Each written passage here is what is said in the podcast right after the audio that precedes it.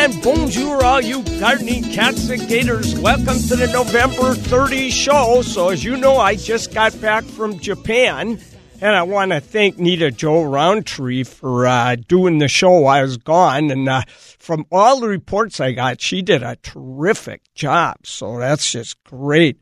So, I th- I've got a great guest I'm going to put on in a few minutes here. But I thought what I'd do first. Oh, I made a little boo boo here that I got to straighten out, but I'll get that in a minute. What I do first is tell you a little bit about uh, Japan because it is so cool there. It's unbelievable. So, all right, I got it all straightened out. Sorry about that. That's what happens when you travel. You come back, you go, What am I doing? Okay. So, first of all, I got to tell you that this was one of the most fun and interesting and best tours that I think I've ever done. I've done 19 international garden tours now. Okay, 17 international, two uh, baseball gardening tours in the United States. But uh, this was one of the best. I really, really loved it. And if you haven't ever gone to Japan, I really recommend it. It is this incredible mix of high tech and traditional like you have never seen.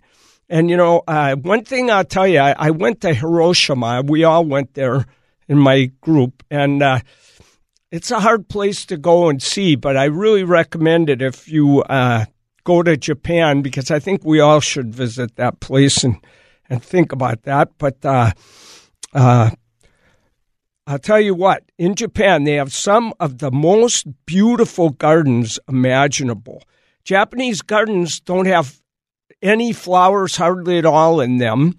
You get the cherry blossoms in the spring, you get some azaleas, but uh, and right now the fall colors to die for. So if you left like November, uh, you know, nine or sometime around then, went up there, go to Kyoto and uh, you know some of those areas like that, you won't believe. Even Tokyo had great fall color and uh, but uh, Japanese gardens, the thing about them is you can never see the whole garden from one spot. Every time you come around a corner, you get a whole new vista and a big surprise.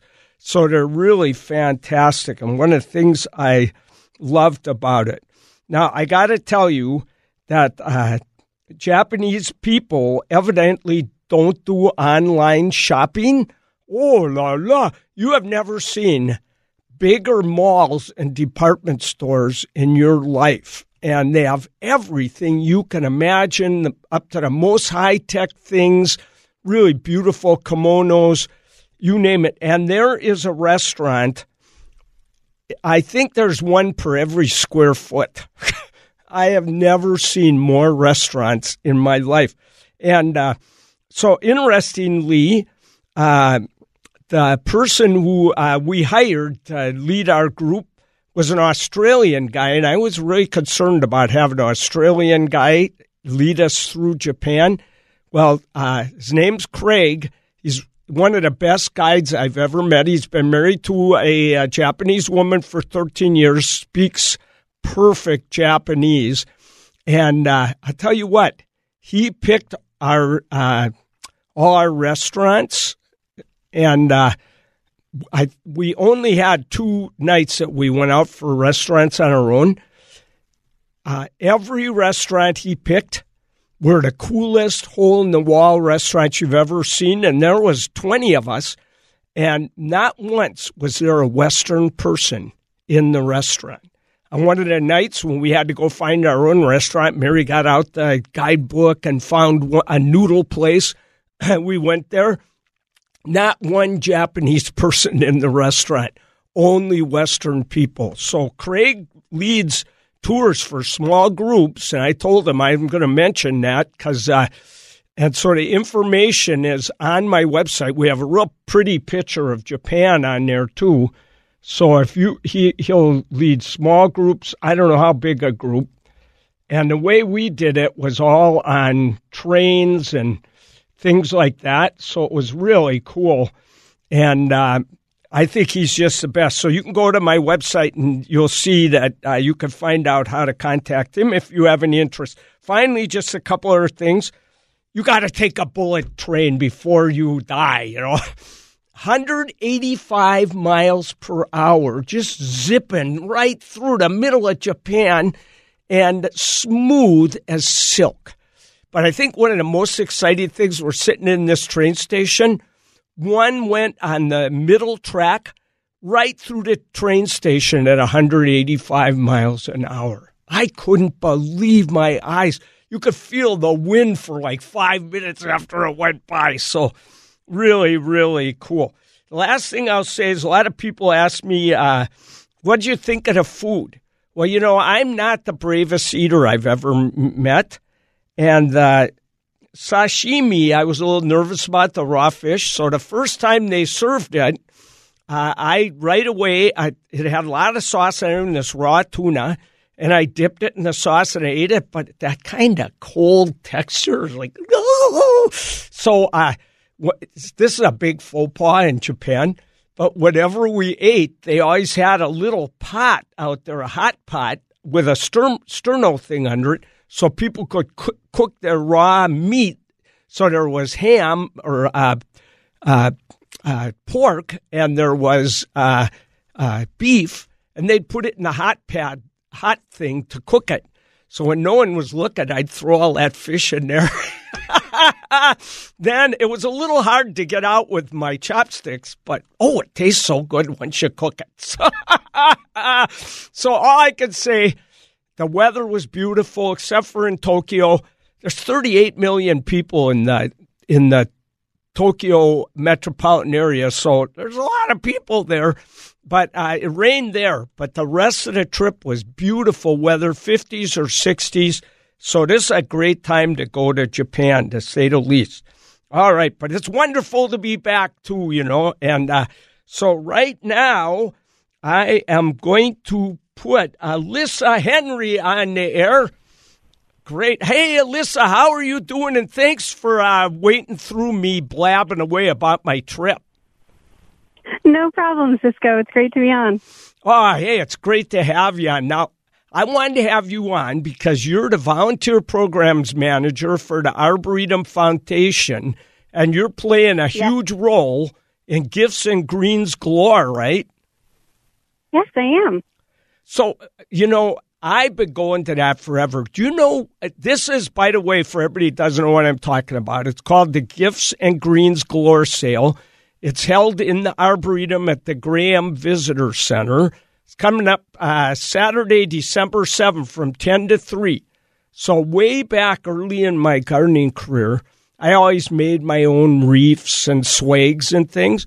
And I knew that uh, the Gifts and Greens Galore Sale had the best selection of greens and pine cones and berries, anything you can find. So I always went to your sale. And how long have you been doing this sale? Do you know how long it's been going? I can't remember exactly how long the sale has been going. It's been uh, quite a few different forms of it. Uh, yeah. Uh, as volunteers have stepped up, they've taken on different parts of it, and the current iteration of it has been going on for four years. Oh, okay. Yeah, because you've added a lot to it. In the old days, when I first went, that's all there was, was a bunch of greens, hardly ever but a few volunteers would make a really cool wreath. So if you wanted to buy one, you could. If you don't want to make your own, but it's really changed now, huh? It has changed. Yeah, now the biggest thing that we advertise for is that we have these handmade wreaths, um, wreaths made by a dedicated group of volunteers who've been participating in the sale in one form or another since its beginning. Some of those wreaths are so spectacular. So, you know, I used to make my own. Then the volunteers started making really cool ones. So I thought I could fool my mom because I always send her a wreath. So I thought I can fool my mom by uh. buying one. But you know what I did? So to fool her, I stuck Brussels what? sprouts on it because she any she'd know nobody would make a, a wreath with Brussels sprouts but me. But it wasn't a That's good true. idea.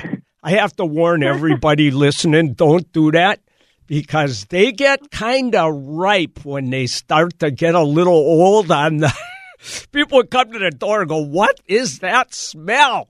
So I definitely recommend don't just buy the wreath. Admit to your mom you bought it because it's worth it. I agree. Hey, so what are you going to have for sale? And you're still going to have a million greens and uh, berries and all that for do-it-yourselfers, right? Oh, absolutely. We have greens bundles that have been put together by some of those same dedicated volunteers. Uh, they pick through our selections of greens that have been donated from the Arboretum and greens that have been donated from community members, and they hand select to create these beautiful bundles, um, all of different price range, you know, so there's something for everyone. Um, we'll also have some handmade centerpieces using those same greens as well ah, as our, okay. you know, our fantastic handmade wreaths. Yeah, the volunteers make some incredible things. So over the last few years, I've noticed you've had some crafts and things. Are you going to have those kind of things again this year? Or? We'll have a few crafts. Uh, lately, we have been trying to move um, a lot of the gifts as part of the gifts and greens along to items that are available in our gift shop um, because we Oh. get, you know, we get so many compliments on our great gifts, and so we thought, what better way to give people a chance to support um, local businesses and the arboretum than to offer a wide selection of really unique botanical gifts and other nature-inspired gifts. So those will be in the gift shop, which I assume is going to be open when the uh, gifts and greens galore sales going on. Oh, it will be. We also actually are taking over Wisteria Hall. That's the, the big meeting room in, inside Oh, the visitor yeah. center, and that is going to be filled to the top with unique gift selections. Oh la la! Well, this is starting to sound better and better here, you know. And uh, Isn't it? It really is. And, you know, this Saturday, November 30th, is Small Business Saturday. So you're helping nurseries and things when you shop there. But uh, going to shop at Gifts and Greens Galore, not only are you going to find all these unique and interesting gifts, you're really supporting our wonderful Arboretum at the same time. You are. We also have one other thing that'll be Oh. um, specially available during the holiday sale, and that's tickets to our opening night party and auction. And you Oh. come to this every year, Ciscoe, and boy, Oh, yeah. you love it. But we just wanted to let everyone know that that uh, tickets will be on sale, and you can buy them at the sale. This year's theme is going to be flower power. Oh, man, we're that sounds with- great. It, so, it, now, Yeah. is it you got to wear blue uh, bell bottom jeans to this? We're encouraging it. Yes, we are. I'll have to see if I've got any of those left over from my hippie days. Oh, I'm sure. Somewhere in the back of the closet. Oh, cool. Well, listen, hey, I so much appreciate your coming on, uh, Alyssa.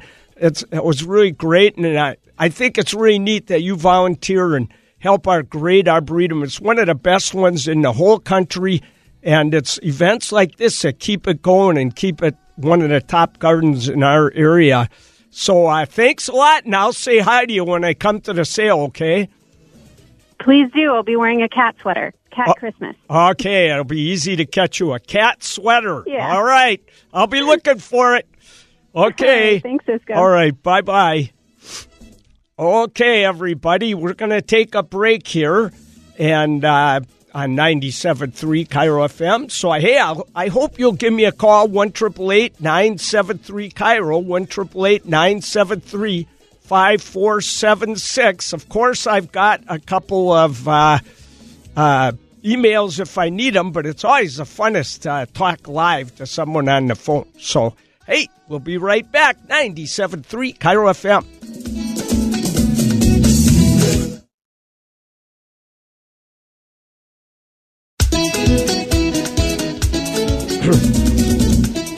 Okay, since nobody called in, I'm going to make you suffer one more really quick uh, Japan story. And that is that it's super clean. You never see litter ever. And the people are so wonderful, kind, and polite. So, uh, my wife, Mary, is a linguist. She can go to France and speak French. She's real great at that. She could always manage to get through and down in Mexico or somewhere with Spanish and, or Spain. And uh, she does pretty good with Italian, even. But she didn't get any time to really learn her Japanese. And if you know a few words like domo arigato, thank you very much, uh, ohayo gozaimasu, good morning, konnichiwa, hello, you know, uh, those really make the people really happy. So we'd go to breakfast in the morning, and Mary didn't really know the language very good. She'd go, so it's Ohio because she'd go, Ohai tita pata tu mas. And the people would start bowing and smiling. So I don't know what they thought she said, but they were very impressed. So, so anyway, just so you know about that. Okay. Uh, all right, I've got some emails here. I think I better start with one of those. All right. So this was a very interesting uh, email I got from Barbara. So do you know what giant Himalayan lilies are? These are like 12 to 15 or 16 foot tall lilies. They come from the Himalayan mountains. They're called Cardiocrinum uh, giganteum. So they're the biggest lily in the world. And, you know, well fed ones I have seen like at Heronswood and things that are, you know, 15 feet tall. And what happens is they bloom with a bunch of flowers on top that hang down like bells, and they're real colorful. They're white with red inside and so fragrant. You can't believe it. When they're done, uh, when they're done blooming, an interesting thing. Sort of flowers hang down, the seed pods all of a sudden stick up. It's the weirdest thing you ever saw. And even the seed pods are extremely ornamental. Now, the only problem with them is that if you buy one, you can expect to wait five years before you see it bloom. It gets bigger and bigger in your garden every year. And then after about five years, it'll grow right up there to a big height and bloom. And when it does, it's really fantastic. So it's probably worth it. Well, some pe- Barbara got one just came up in her garden. She didn't even know what it was. They found out it was a Himalayan lily. It bloomed.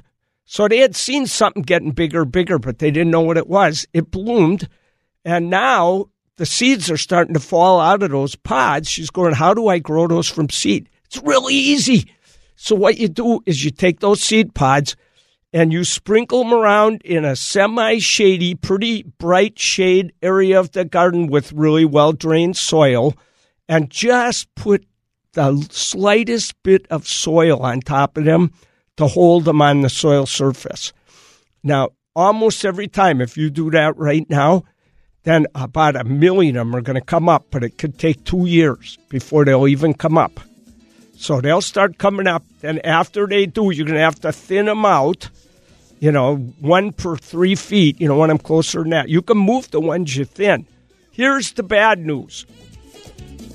Uh, these Himalayan lilies die after they bloom. There are bulbs underneath, and you can transplant those. But if you grow them from seed, it's going to take two years before they come up, seven years before they ever bloom. Oh la la! But hey, gardeners are patient. Okay, listen, uh, we're going to get to the news right now. But Wanda, I appreciate your call, so you hang on the line on 97.3 KIRO FM, and we'll catch you right after that.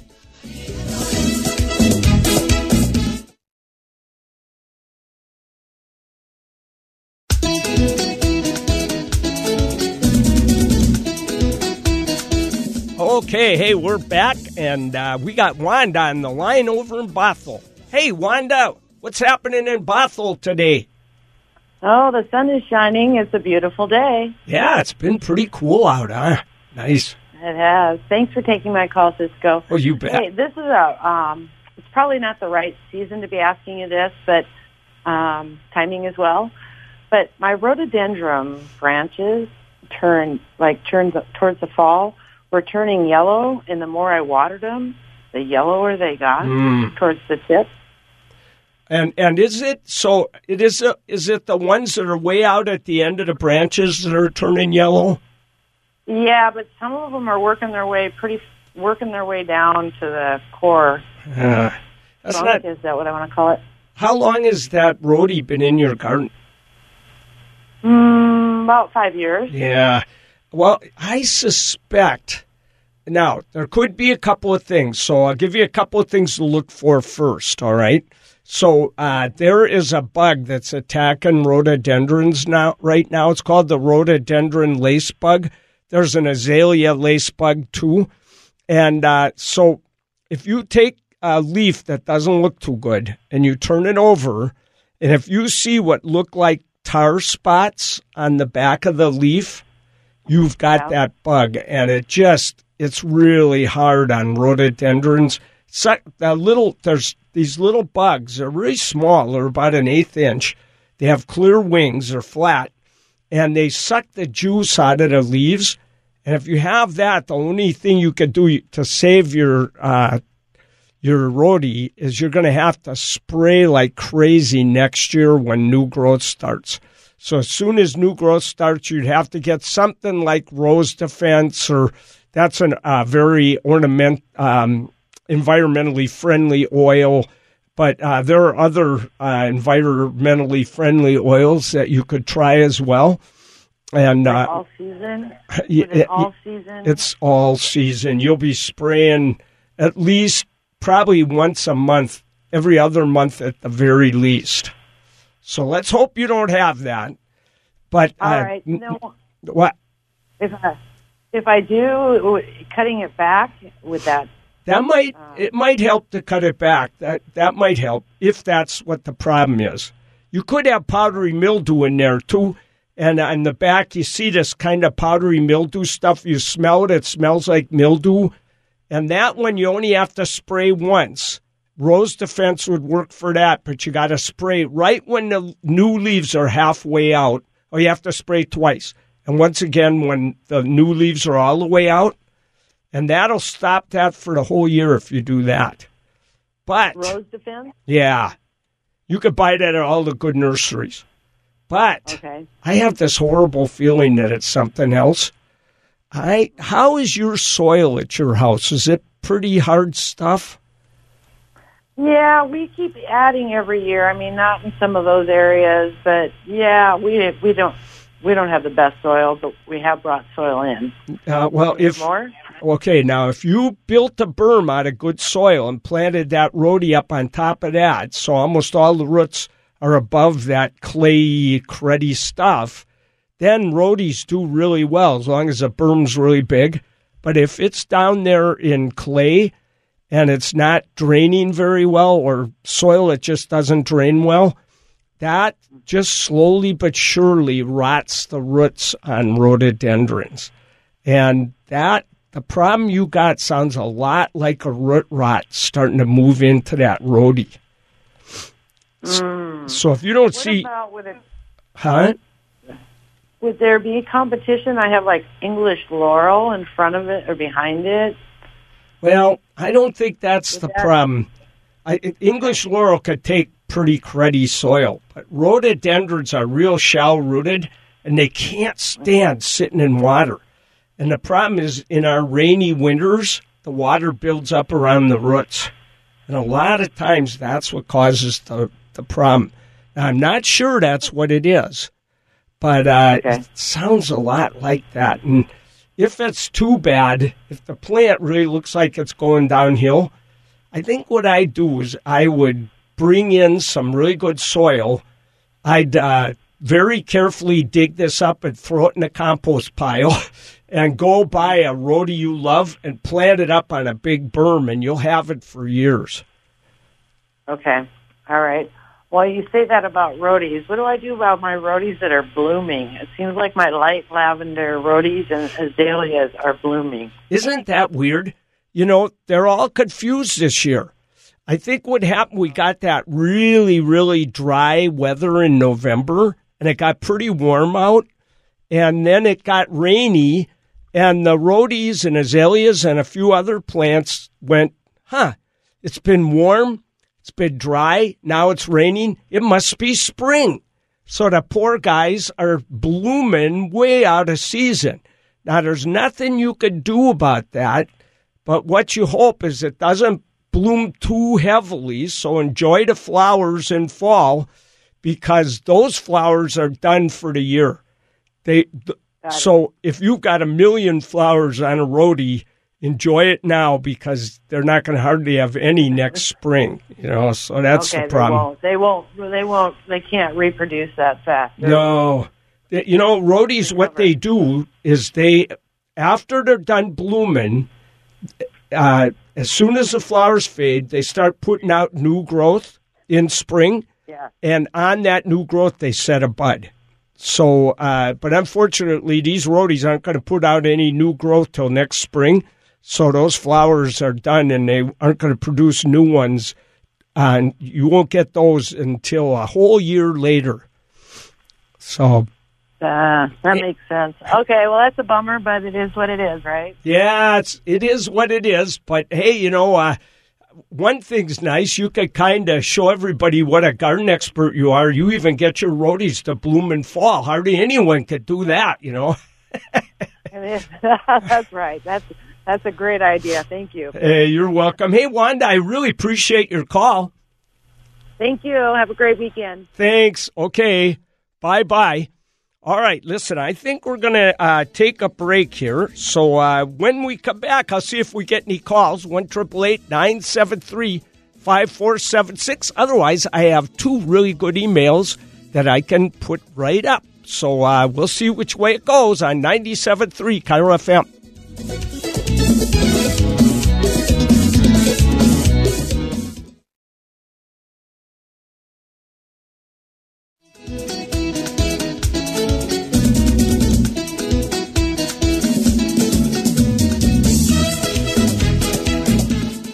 Let's head to Enumclaw and find out what's going on with Janet. Hey, Janet, how are you? Hey, I'm great, Ciscoe. How are you? Oh, fantastic. Thanks. Oh, well, I have an issue.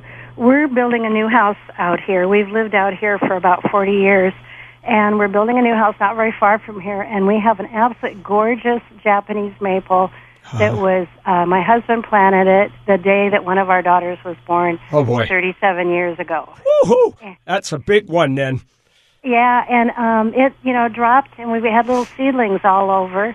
And last year, I tried to dig them up, put them in pots, and uh, winter them over in little spots under our deck. And unfortunately, I forgot about them and didn't water them. Oops. And now I have uh, about four of them in the yard that I've covered with the leaves from the maple, not covered, but up against, not quite to the edge, so they could get some water. And then I took a few and I transplanted them into pots, and they're sitting kind of out of the weather. They do get light and everything. Um, I'm wondering, am I doing the right thing to be able to winter those over so I can transplant them to our new home? I think you're doing the perfect thing. But there are a couple of key things to keep in mind. So, what size pot do you have these little seedlings in? Um, well, I would say the seedling right now it's it it still just has one set of leaves on it, and it's in a probably a I don't know four inch pot. Um, Okay. inside another pot with soil, all, a bigger Oh. pot with soil around it. But here's here's what I think you can do. And I know this is going to sound crazy because most of the time I never recommend something like this. I think you could get like a 12 inch pot and plant each one in a 12 inch pot. Okay, like put all of them in the one pot. No, put each one in its own Okay. because uh, they're going to grow fast when they start growing in the spring. You and but what I'm most worried about is if by any chance they it freezes, it could kill it because it's such a small pot.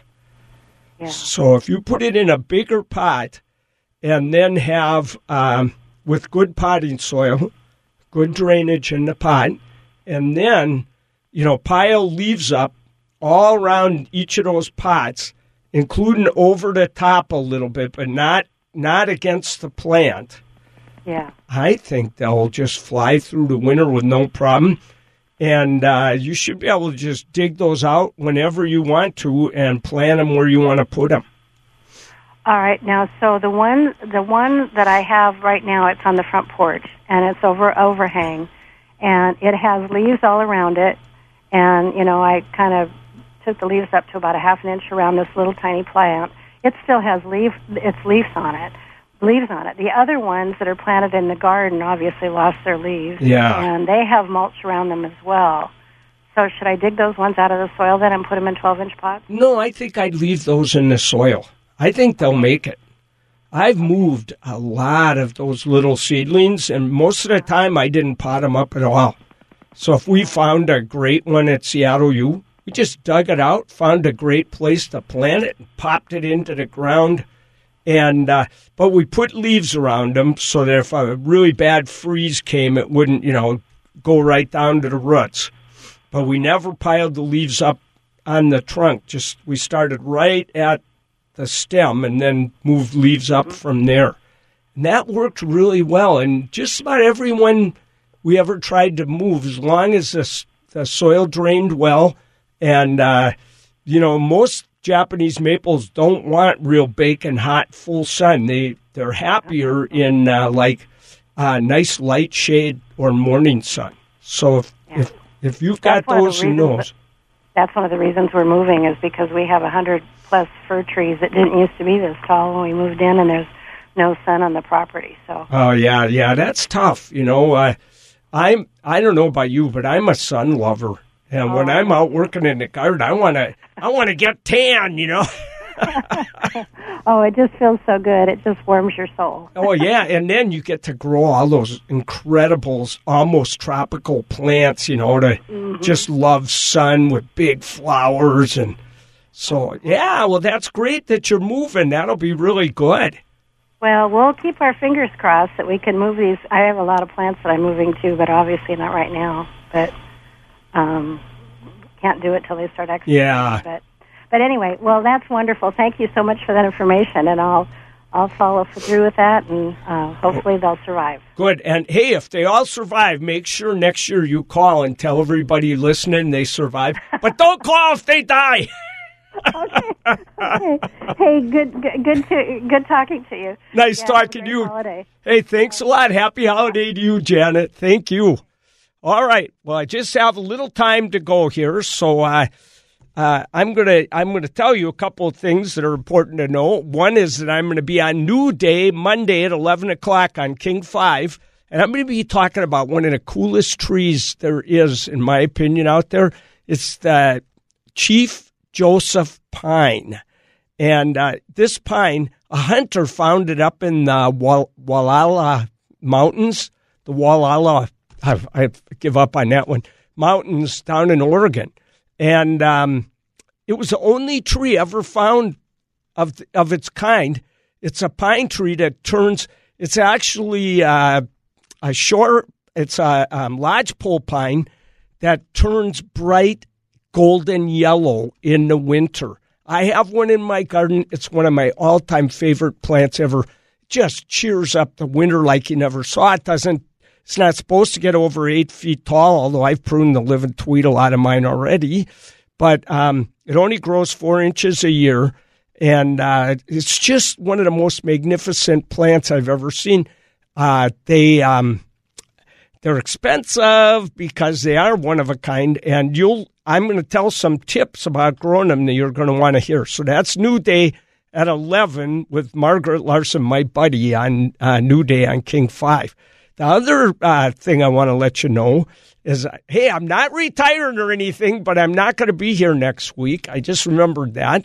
I am flying to Chicago, of all places, in the middle of winter to go to a family reunion. So I got to do this. It's really important for me to see my brother and sisters so and other folks in the family. So uh, my great friend Marty Wingate's going to be hosting the show next week. And then I promise I'll stick around when I get back, no matter what. So I won't be going anywhere until I go to Morocco, but that's not till February. So, uh, so uh, anyway, I just wanted to let you know about all of those. By the way, we're going to show some really cool pictures from Japan on New Day as well. Okay, this show's wrapping up. Brian, so great to work with you again. Nice being back. And uh, hey, everybody, you just get out there and do any gardening you can because it's pretty darn nice out. Might as well take advantage of it. But whatever you do, don't forget to eat your Brussels sprouts. We'll see you next week. Bye bye, or the next week.